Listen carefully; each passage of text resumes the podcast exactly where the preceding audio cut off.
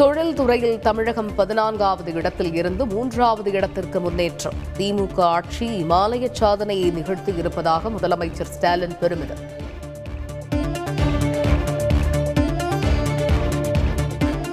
உலகின் மூலை முடுக்கெல்லாம் made in Tamil Nadu என்ற பொருட்கள் சென்றடைய வேண்டும். முதலமைச்சர் மு ஸ்டாலின் வலியுறுத்தல்.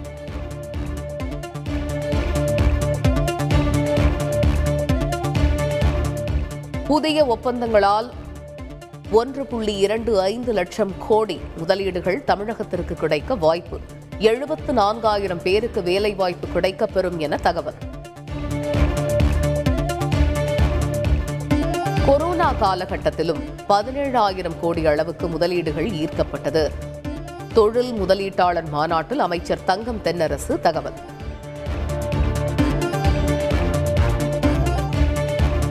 அதிமுக பொதுக்குழுவில் இருபத்தி மூன்று தீர்மானங்களை மட்டுமே நிறைவேற்ற வேண்டும் என்ற உத்தரவை மீறியதாக குற்றச்சாட்டு.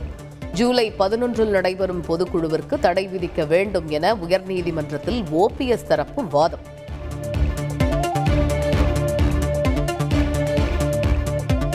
அவை தலைவர் இல்லாமல் பொதுக்குழுவை எப்படி கூட்ட முடியும் என்று நீதிமன்றம் கேள்வி.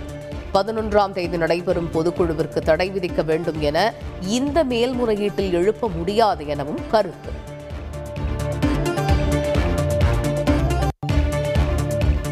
அதிமுக பொதுக்குழு திட்டமிட்டபடி கண்டிப்பாக நடைபெறும். அவதூறு பரப்பினால் டிடிவி தினகரன் மீது நீதிமன்ற நடவடிக்கை எடுக்கப்படும் என முன்னாள் அமைச்சர் முனுசாமி எச்சரிக்கை.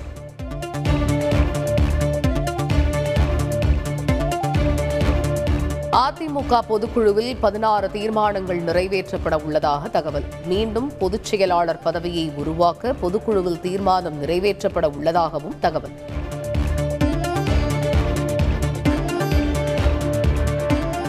தொண்டர்களுடன் அதிமுக ஒருங்கிணைப்பாளர் ஓ பன்னீர்செல்வம் சந்திப்பு. சென்னை கிரீன்வே சாலையில் உள்ள இல்லத்தில் சந்தித்தார்.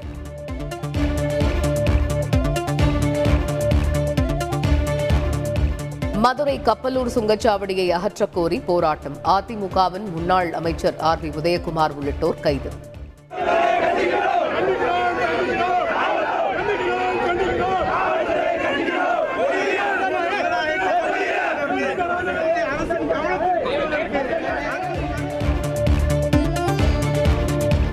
மருத்துவ மேற்படிப்பு மாணவர் சேர்க்கை முறைகேடு விவகாரத்தில் சிபிசிஐடி விசாரணைக்கு உத்தரவிட்டது சரியே. தேர்வுக்குழு முன்னாள் செயலாளரின் மேல்முறையீட்டு வழக்கை முடித்து வைத்தது சென்னை உயர்நீதிமன்றம். உலகம் எங்கும் வாழும் தமிழர்களுக்கு தாய் வீடு தமிழகம். வட அமெரிக்க தமிழ் சங்க பேரவை ஆண்டு விழாவில் காணொலி மூலம் முதலமைச்சர் ஸ்டாலின் பேச்சு.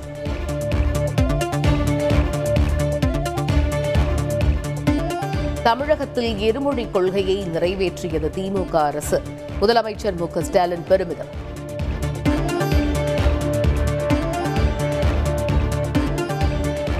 பொள்ளாச்சியில் கடத்தப்பட்ட நான்கு நாள் பச்சிளங்குழந்தை மீட்பு. இருபத்தி நான்கு மணி நேரத்தில் மீட்டு கேரள பெண்ணை கைது செய்து போலீசார் அதிரடி நடவடிக்கை.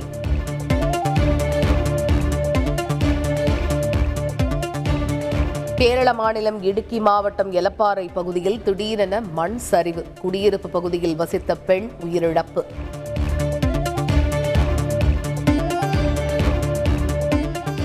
இமாச்சல பிரதேசம் குலு மாவட்டத்தில் பள்ளத்தில் பேருந்து கவிழ்ந்ததில் பதினாறு பேர் உயிரிழப்பு. உயிரிழந்தவர்களின் குடும்பத்திற்கு பிரதமர் மோடி இரங்கல்.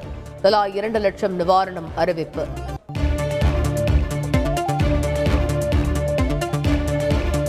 மகாராஷ்டிரா சட்டப்பேரவையில் முதல்வர் ஷிண்டே அரசு நம்பிக்கை வாக்கெடுப்பில் வெற்றி.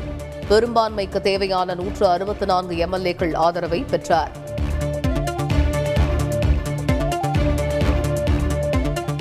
அக்னிபாத் திட்டத்திற்கு எதிராக வழக்குரைஞர் எம் எல் சர்மா தாக்கல் செய்த பொதுநல மனு.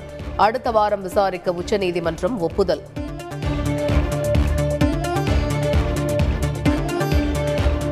ஆஸ்திரேலியாவின் சிட்னி நகரில் வெளுத்து வாங்கும் கனமழை வீடுகளை சூழ்ந்தது வெள்ளம். தாழ்வான பகுதியில் வசிப்போர் பாதுகாப்பான இடங்களுக்கு செல்ல உத்தரவு. இலங்கையில் தொடரும் கடும் பொருளாதார நெருக்கடி. நான்கு கப்பல்களில் பெட்ரோல் டீசல் அனுப்புகிறது India.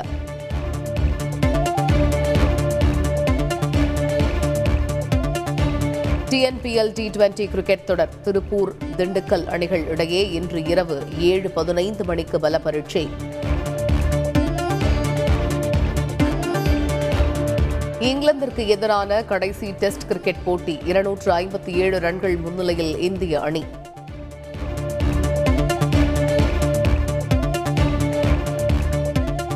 விம்பிள்டன் கிராண்ட்ஸ்லாம் டென்னிஸ் தொடர். காலிறுதிக்கு முன்னேறினார் நட்சத்திர வீரர் ஜோகோவிச்